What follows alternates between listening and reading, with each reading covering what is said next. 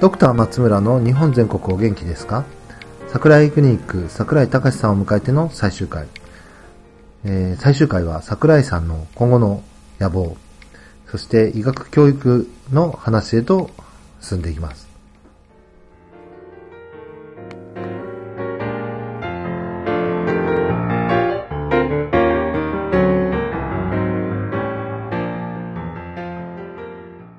あの、じゃあ最後に、今後の野望というか、これから、まあ、あと、まあ、中短期、中期、長期そうですがあるんですけど、ね。そ今後疲れてきましたんで、もうね、休みたいですね。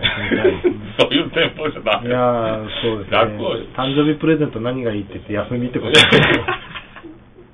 適当に、適当に休んでるんですけどね。えまあ、あの、研修医の若い先生とかがね、来てくれる元気なんで、あの、あ元気な研修医の先生とか来てくださるんで、えまあ、そんな方と一緒に、のんびりできたらなと思いますけど。前回の木戸さんも同じこと言って と今どこから来てるんですか？えっと、近所の関西労災病院とか、はい。県立天祭とか、県立塚口とか、この間、間に一緒に映映ってるのも関西労災あのはい。2年目の研修医です。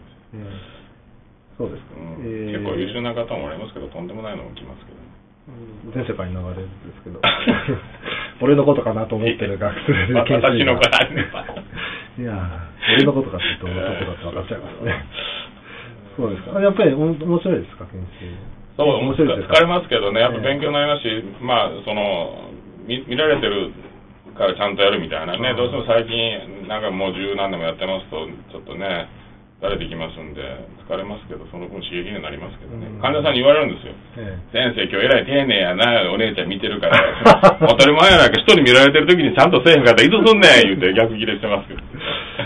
あれですねかあのやっぱり関西の方が患者さんの距離が近いですか？そうでもない。あありますね、まずね、東京から取材にとか来られると、物理的に距離が近いって、どうですか？みたいな、そうですね。おかげさんでみたいな感じ。と、やっぱりその、どうで、えーぼちぼちでんなみたいな、ええ。わけのわからん、あうんの曲って言いますか、要は、え今日診察見せていただいて、やっぱきっちりしてますよね、きそうです。っちりコミュニケーションが成り立ってるなっていうか、ええ。やっぱり、そのままこう文章になってるじゃないですか。我々の関西系の会話は多分、文章にならないですよ。うん。言ってるお互いはが適当、まあ、どないとか、まあ、おじゅだ、そう、ほな、もうほな、つい出せがはいみたいな、なんか、うんなんとなく流れてるみたいな。感じですよね。る。その辺はかなり違うなと。まあ、今日は見られてからかけたから。いやだけどちゃんとしてました、普段より。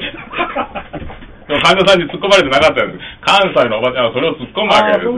先生、今日はいい普段とちゃうやねん、えらい親切人を見てるから言うて、いつもこんなあくびしてるやんとか言って突っ込まれるわけです。そこが違いですね。そこはそこは違いますねわかりました。えーその結構シビアな状況でもそういうギャグが飛び交うえのが僕の理想なんですよ。あららはいえわかりました。まあ、じゃあ、とりあえずこのぐらいで。こんなところで終わりなんです。ここんなでいいんです。こんなんでこんなんでええ